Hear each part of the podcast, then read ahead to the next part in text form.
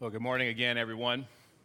And as we have been uh, sort of capturing this morning and, and referring to, we have a lot to be thankful for, don't we? And uh, we're heading into that season where we are uh, joyful and thankful. And hopefully that's something that carries a year round. But there are sometimes things that get in our way of that even during this season. And that's what we're sort of going to address this morning. We, uh, we wrapped up a series on joy last week with uh, the finishing of our study of Philippians. And we've encouraged everybody in our life, in your life groups, our life groups, to do something joyful together this week. Do something in community. Do something where you have a lot of opportunity to laugh and enjoy each other's company. Because we're heading into the Christmas season. And I have a goal that I would like to set for our church this morning. I've been thinking about this a lot. It's something that I really want to share off of my heart uh, this morning. Exactly one month from tomorrow, we are going to gather on Christmas Eve on that evening. It's going to be a Wednesday night. Many of you are going to have family and friends around you. And we are going to celebrate the birth of Jesus. We're going to celebrate him right here in this sanctuary. And so here's the goal today that I want to make in preparation for that day ahead. I want us all to get this Christmas right. And to get Christmas right, we have to be committed to putting Christ at the center of this Christmas. That's how we get Christmas right. Because here's what's about to happen, and you all know that this is coming. Somewhere between 8 o'clock and midnight on Thanksgiving, stores are going to start opening, aren't they? And the madness is going to begin. And over the course of the next month, every one of us is going to feel the challenges of many of the following pressures. We're going to be shopping for gifts. And not only will there be the time and the cost of shopping for the gifts, but there's the time and the cost of wrapping them appropriately and organizing them and getting everything ready in our houses. And we quickly understand how we overspend our gift budget that we started off with. And so the madness of spending could possibly begin. There are the parties and the gatherings and lots of food and probably lots of travel. And in general, there's just going to be a lot of busyness. And, and now, none of these things are in and of themselves bad, but when they dictate how we invest our time during the Christmas season, our spirits become out of tune with the purpose of why we celebrate Christmas. You see, we're approaching a season of Advent. That's a four week period of preparation for Christmas. And this takes its roots all the way back to the fifth century church. These were efforts by early church leaders of that time to encourage the people they were serving to look back, to look back on the miracle of God sending his one and only Son to redeem the world, and also to look forward when that Son would, would come back to restore and save the world. The intent of the season was to reflect on one's life, to measure our lives in relation to the amazing gift of God's grace, the amazing gift of His Son. And so, here are the following things that people think about as they prepare for this season. We are to prepare ourselves worthily to celebrate the anniversary of the Lord's coming into this world as the incarnate God of love we are to make our souls a fitting dwelling place for our Redeemer.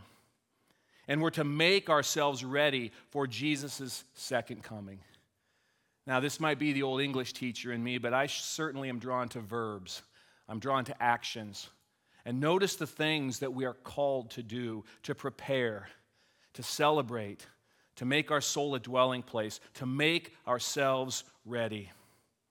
I think this needs to be our guide as we make sure that we get this Christmas right.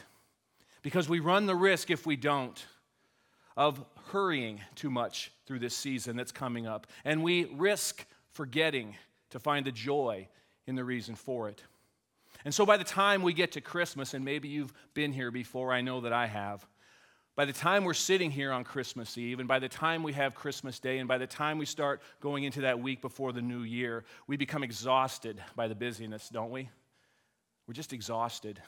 And then we're left sort of sprawled out, wondering why it all went by so fast.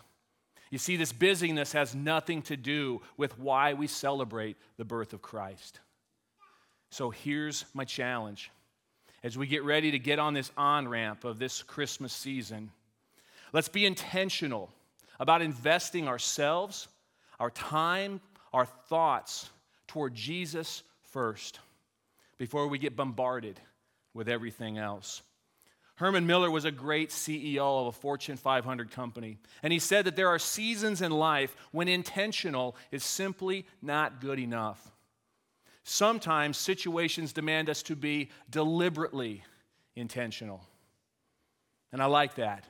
Let's be deliberately intentional about preparing ourselves to properly and adequately and fittingly offer our best worship to the God who gave us his only son.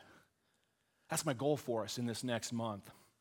And next week, we're going to begin a Christmas series titled Foretold. You see this beautiful graphic that Josh put together here this past week. And in this study, we are going to talk and look at one simple verse Isaiah 9 6. For unto us a child is born. The government will be on his shoulders, and he will be called Wonderful Counselor, Mighty God, Everlasting Father, and Prince of Peace.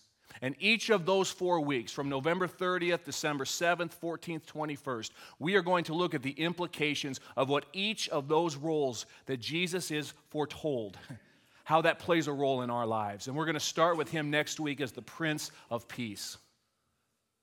And as we prepare ourselves for this study, one of the things you're going to see in the life group curriculum, just like the one we have just done in Philippians, we're going to have each person thoroughly examining themselves in light of the teachings and the learnings that we see in Jesus in each of those four areas. We're going to really be examining ourselves in the month ahead, preparing for that Christmas day, that Christmas celebration. John 3:16 tells us that for God so loved the world that he gave his only son whosoever believes in him shall not perish but have everlasting life. I'm thankful today for a God who is so generous that he gave us his only son. Let's be generous with our time with him. Let's live lives so filled with joy that we are constantly giving thanks. So before we start Christmas, let's have Thanksgiving, shall we? Let's think about our lives in terms of our Thanksgiving. And today, to sort of give us that mindset, that, that preparation for thanks for this week that's ahead and that special day on Thursday and that time with our family and that time together, I want to go back again to Hebrews chapter 6 verses 16 through 19. I read it at the communion table. I want to share it with you again. And the key word I want you to think of is this I want you to think of this word anchor. People swear by someone greater than themselves, and the oath confirms what is said and puts an end to all argument. Because God wanted to make the unchanging nature of his purpose very clear to the heirs of what was promised. He confirmed it with an oath God did this so that by two unchangeable things in which it is impossible for God to lie, we who have fled to take hold of the hope set before us may be greatly encouraged. We have this hope as an anchor for the soul, firm and secure. It enters the inner sanctuary behind the curtain where our forerunner Jesus has entered on our behalf. This unchanging nature of his purpose was to find us, to redeem us, and to give us everlasting life through Jesus. And that's the anchor that we tie our entire life to. Now, when I think of anchors, I think of probably like all of you, I think of boats. And I learned long ago that one of the wisest things that you can do is become good friends with people who own boats because then you don't have to deal with one, you don't have to park one, you don't have to care for one, you don't have to back one into the river. You can simply enjoy the boat and then you can go about your merry way. And so, one of the things that we love to do in the summer, whether it's out on the river or whether it's up in Yankton, is we like to go out with a couple of our very close friends and we just like to be out on a boat all day. And one of my favorite parts of that boating experience, typically uh, it's up at Yankton, is when we drop anchor and everyone just dives in and we just start swimming. I love to swim. There's my dive. I think someone mentioned that this morning. Diving in. we like to swim. And I don't like to wear a life jacket. And I like to think that I'm a pretty strong swimmer. But here's what I really like and what I can, can appreciate about that boat anchor. As I swim away from that boat, I'm never getting so far where if I got in any trouble, I could swim my way right back. That boat is anchored. The strength of that anchor is what's securing the center of that experience for me. And I really want you to think about that in light of God's Word. God's Word needs to be the anchor, it's the center of everything we think, it's the center of everything we do. And so we ask ourselves this morning what are we anchored to? What are the things that we put our priorities on? Where are the times that we spend? Where are we investing everything our time, our treasure, our talent? Where is that anchored? And I would encourage you today, I would challenge you today to let that anchor be the Word of God. Let that anchor be the community of those surrounding you who are also in the Word of God. You know, one great example of a man who was anchored to God is Jeremiah. I don't have these verses in your notes today, but I want to share with you just a little bit about him and why these words are so important as they tie in to our Philippians verses. Jeremiah, in case you didn't know, was known as the weeping prophet. The weeping prophet. Because his writings and his prophecies spoke of sorrow for the state of his homeland, Judah, and in particular for Jerusalem. And Jeremiah wept at the prophecies of destruction that he saw coming for his country. It was becoming wicked. It was turning its back on God. And Jeremiah was constantly warning the wicked around him to repent, to turn. And he foretold the destruction of Jerusalem. Now, you can imagine how popular a guy like Jeremiah was in his day, can't you? Everyone's out having fun, doing their own thing, and he's the guy who has the blessing and the burden of being the voice of God telling them, hey, you better get on a different track here because we're heading for big problems. Kind of sometimes makes me feel how things are going in our world today, right? But Jeremiah, in his time, was a voice for God, and it was destroying him. That's why he's the weeping prophet. As he writes, you can see just the, the warnings that he believes are coming. But listen to what he says in Lamentations 3. Despite all of the potential destruction, because God is a just God and he has to have consequences for the actions of the, the, the country and the, and the city that, that Jeremiah loved, notice what Jeremiah says. Listen to where his anchor is. In Lamentations 3, starting with 22, it says, Because of the Lord's great love, we are not consumed, for his compassions never fail. They are new every morning. Great is your faithfulness. I say to myself, The Lord is my portion, therefore I will wait for him. The Lord is good to those who hope, whose hope is in him, to the one who seeks him. And then I want you to listen to this verse very carefully because we're going to come back to it. Bookmark this in your minds. It is good to wait quietly for the salvation of the Lord. It is good to wait quietly for the salvation of the Lord. Let me ask you one more time. What are you anchored to? Where have you set your anchor down? We finished our study of Philippians last week, and I pray that the discussions that came from that study have opened some wonderful conversations. I hope they've challenged you to think more deeply about the joy that we find in all the areas of our lives when we devote to following Christ. It is with joy that we give thanks every single day. And for those of you who may be here for the first time and missed that series, or you maybe were here for one or two, I want to make sure that we kind of highlight the main points of this last month of study. And so I've chosen four verses, one for every chapter, one for every week, with the idea of this is one more thing of thanks. This is one more thing we can be thankful for as we walk in our lives with Christ. These four verses, let's start with Philippians 1:19. For I know that through your prayers and God's provision of the Spirit of Jesus Christ, what has happened to me will turn out for my deliverance.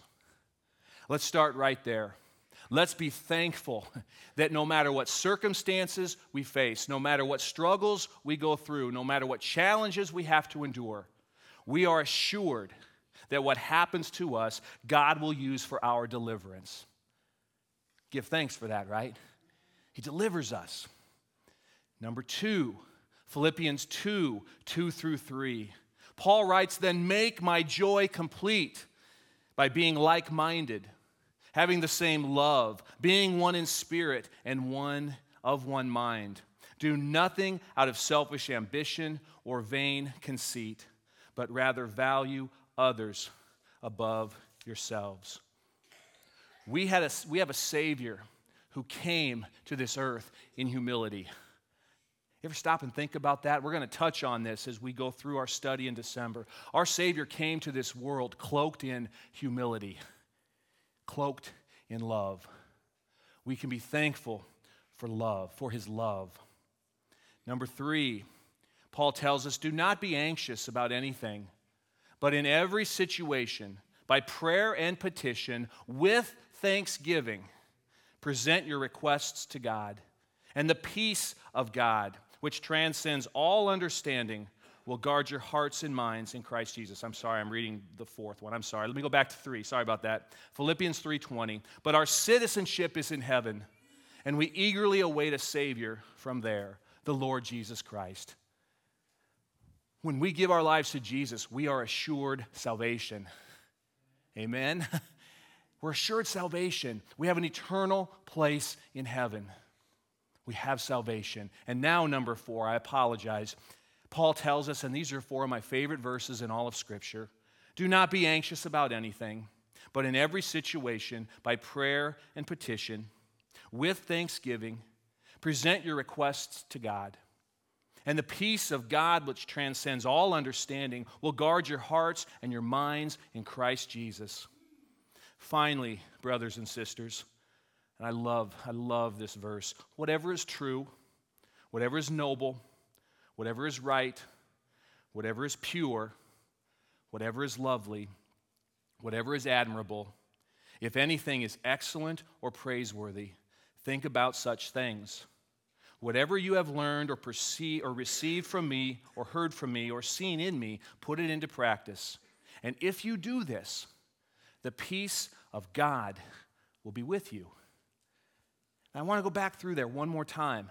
And I just want you to ask yourselves as you hear these words again, I want you to think about one place in your life, whether it's a person, whether it's something in your life, but I want you to think of one thing that stands out with every single one of these words. Can you think of something that is true? Can you think of someone or something in your life that is noble? Something or someone who is right? Something or someone who is pure? And lovely and admirable, things that are excellent and praiseworthy, because here's our promise from Scripture. If we put our thoughts, our minds, our action, and our intentions on these things, the promise is that the peace of God will come with that. And would it not be a really good way to enter this season, but to come with the idea that we're going to be peaceful? We're going to have a peace in our souls. We're going to have a peace in our minds. We're going to have a peace in our hearts. So, how does that look? What can we practically do to get us there? Well, I'm going to show you something. I'm, i brought a prop here. This uh, was a gift that was given to us when we were married by my mother and father in law. And it says uh, Jeff and Beth, July 3rd, 1998. So that's a pretty special chair. Uh, pretty special chair. It's always held a, a fairly prominent place uh, somewhere in our home, and it holds a prominent place today. But here's where this chair is meaningful. And here is the illustration that I want to leave you with this morning. We go back to Lamentations 3:26 and what Jeremiah wrote to wait quietly for the Lord. Well, what does that look like in our lives today? What does, what does that look like in the 21st century versus a prophet who wrote this well over 2,000 years ago? And here's what it looks like. And I want to share this with you because this is not mine. This is actually a Bill Hybels. Oh, sorry. This is actually a, a Bill Hybels thing. And what I'd ask you to do, because I think anytime you learn a good teaching, you want to pass it along, but I want to give him full credit for this. This came from Bill Hybels' Coffee with God. If you YouTube it this week, you'll find it real quick. There's been thousands and thousands of hits on it. But Bill Hybels did a very short talk and he called it Coffee with God. And he recalls a time when he met a young man in his church, and Bill was only 24 at the time. And this guy came up to him and he said, You know, Bill, I, I, love all these things you do with teaching and preaching and getting close to God, but my struggle is I don't have time to pray. I don't have time to be involved. I'm, my life is crazy busy. I've got a family, I've got this career in advertising. And Bill Hybels said to him, and caught him kind of off guard, he said, You know, I've learned that I always make time for the things that are most important to me. I always make time for the things that are most important to me. I want to ask you this How important is your time with God? How important is it? Because here's the teaching that I took from it, and here's how I'm applying it. I can't tell you how hard it is for me just to sit still. Can you, can you tell yet? I'm like sitting here rocking and everything. This is part of the thing. This is, so, this is part of what goes on with me too. I get so busy in my brain and busy in my body. I've literally had to stop, calm myself, and find a chair where I can spend time with God. So here's what the last two weeks have looked like. My morning protocol has changed a lot. And here's what my morning protocol is to a T. Here's what I don't do in the morning anymore. The first thing I do when I wake up, and I usually set my alarm for 5, 5:30 a.m., I don't go out and run first. I don't check my emails. I don't even look at my phone. I don't do anything to distract me.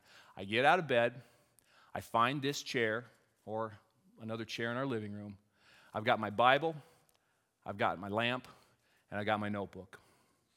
And I've dedicated the first 20 minutes of my day, the first 20 minutes of my day, to time with God. Just that simple. The first 20 minutes, God gets my best, right? Is that where it starts? Well, if He gets my best, then He better get my first fruits of time. And I can tell you what happens and what's been happening in the last two weeks.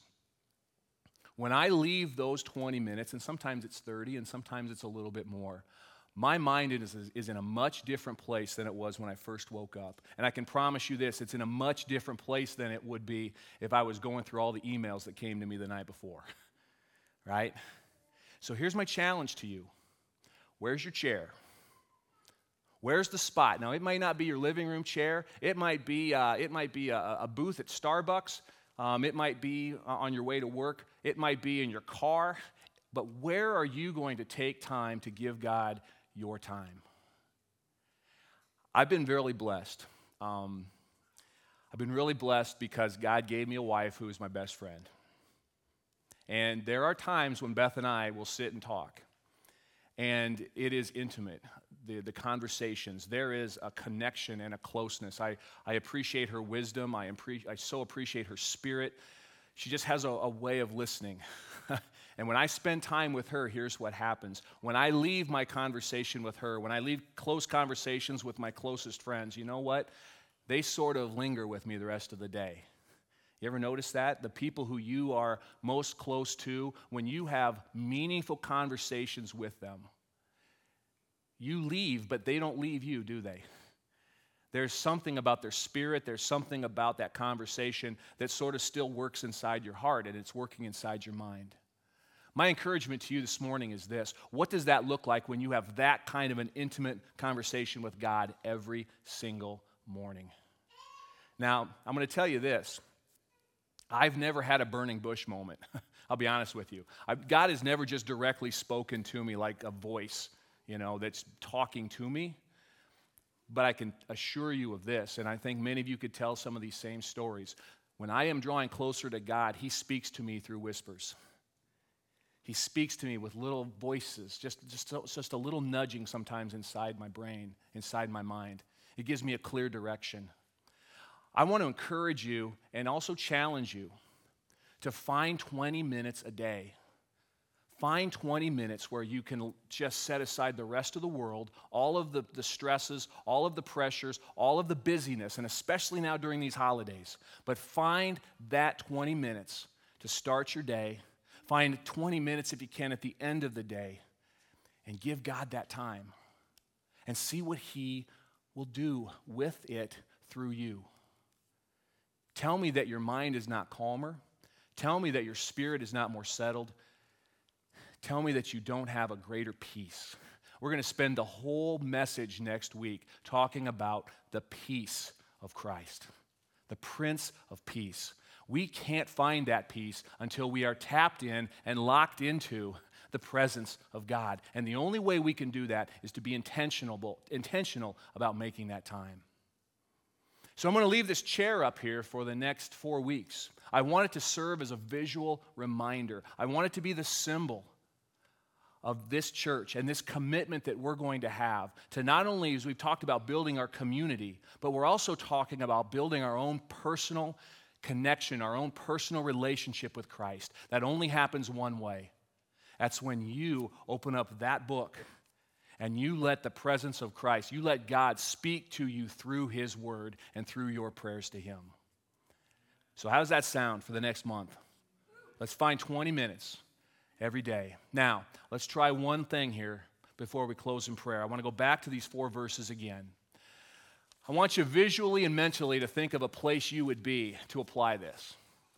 Maybe that's in your home, like I said. Maybe that is, um, you know, Bill Hybels talked about uh, a Burger King uh, restaurant. Every day for nine years, he would go with a cup of coffee and he would do journaling right at a Burger King restaurant.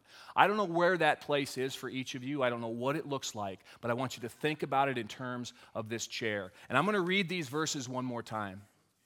And after each verse that I read, I'm just going to give us each a pause to take a breath, to absorb that verse. Because I think that's what this looks like when we're doing this in our own time, in our own personal time with God. So that's what this is, maybe a little tutorial for me. I'm no expert at this, trust me. I followed a leading from Bill Hybels and I applied it to myself. And I think it is so powerful, I want to share it with you as well. With joy, we give thanks. And I can tell you this I've never entered into the presence of God through Scripture and not left feeling a sense of peace and a sense of joy.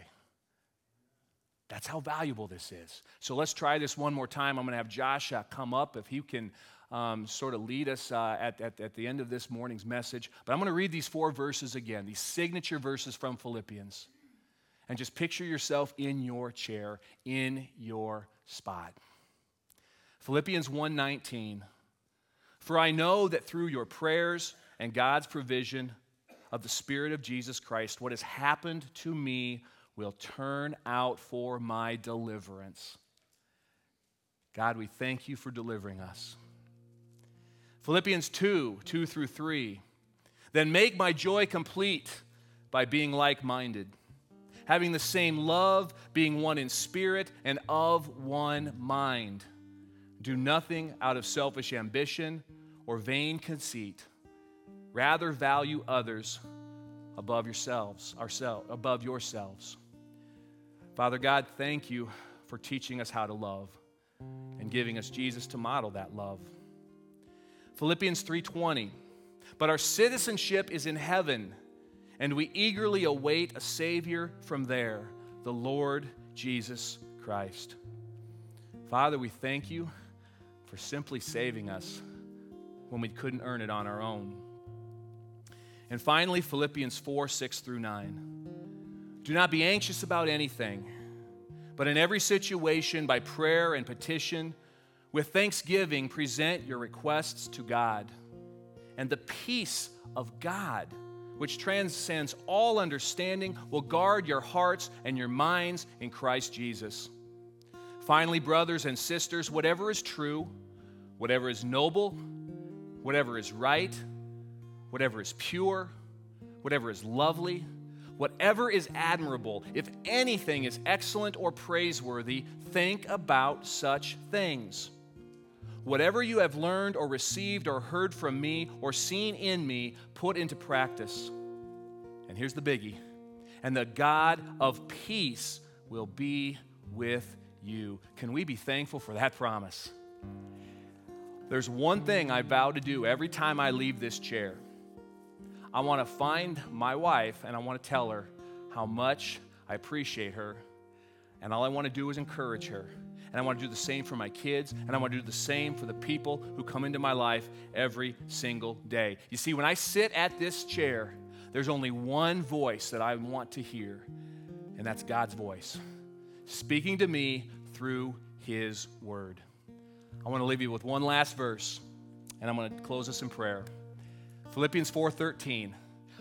We, each one of us, can do all things through Christ who gives us strength. Let's give thanks. Father God, we are so thankful that you are a God who delivers us, a God who loves us, a God who sent a Son to give us salvation, and a God who fills us, who promises to fill us with peace. Fathers, we enter this incredibly busy time of life, this season of Christmas. Father, I pray that we can focus our attention on the only reason we should celebrate Christmas, and that is the birth of your Son, who brings us the deliverance, the love, the salvation, and the peace. We look forward to the opportunity to open your word, to study in life group, and to study each, each Sunday morning in this month ahead how your son came to fulfill the prophecy that Isaiah gave so many years ago. I pray for safe travel for everyone here today as, as we go and come about with family and friends um, to celebrate Thanksgiving. Father, I just pray that you help us seek you because we know that you'll fill us with the peace that you promise when we turn our eyes toward the things that are you. And it's when all of it's with all of this that I just give humble thanks and joyful praise. In Jesus' name I pray, amen.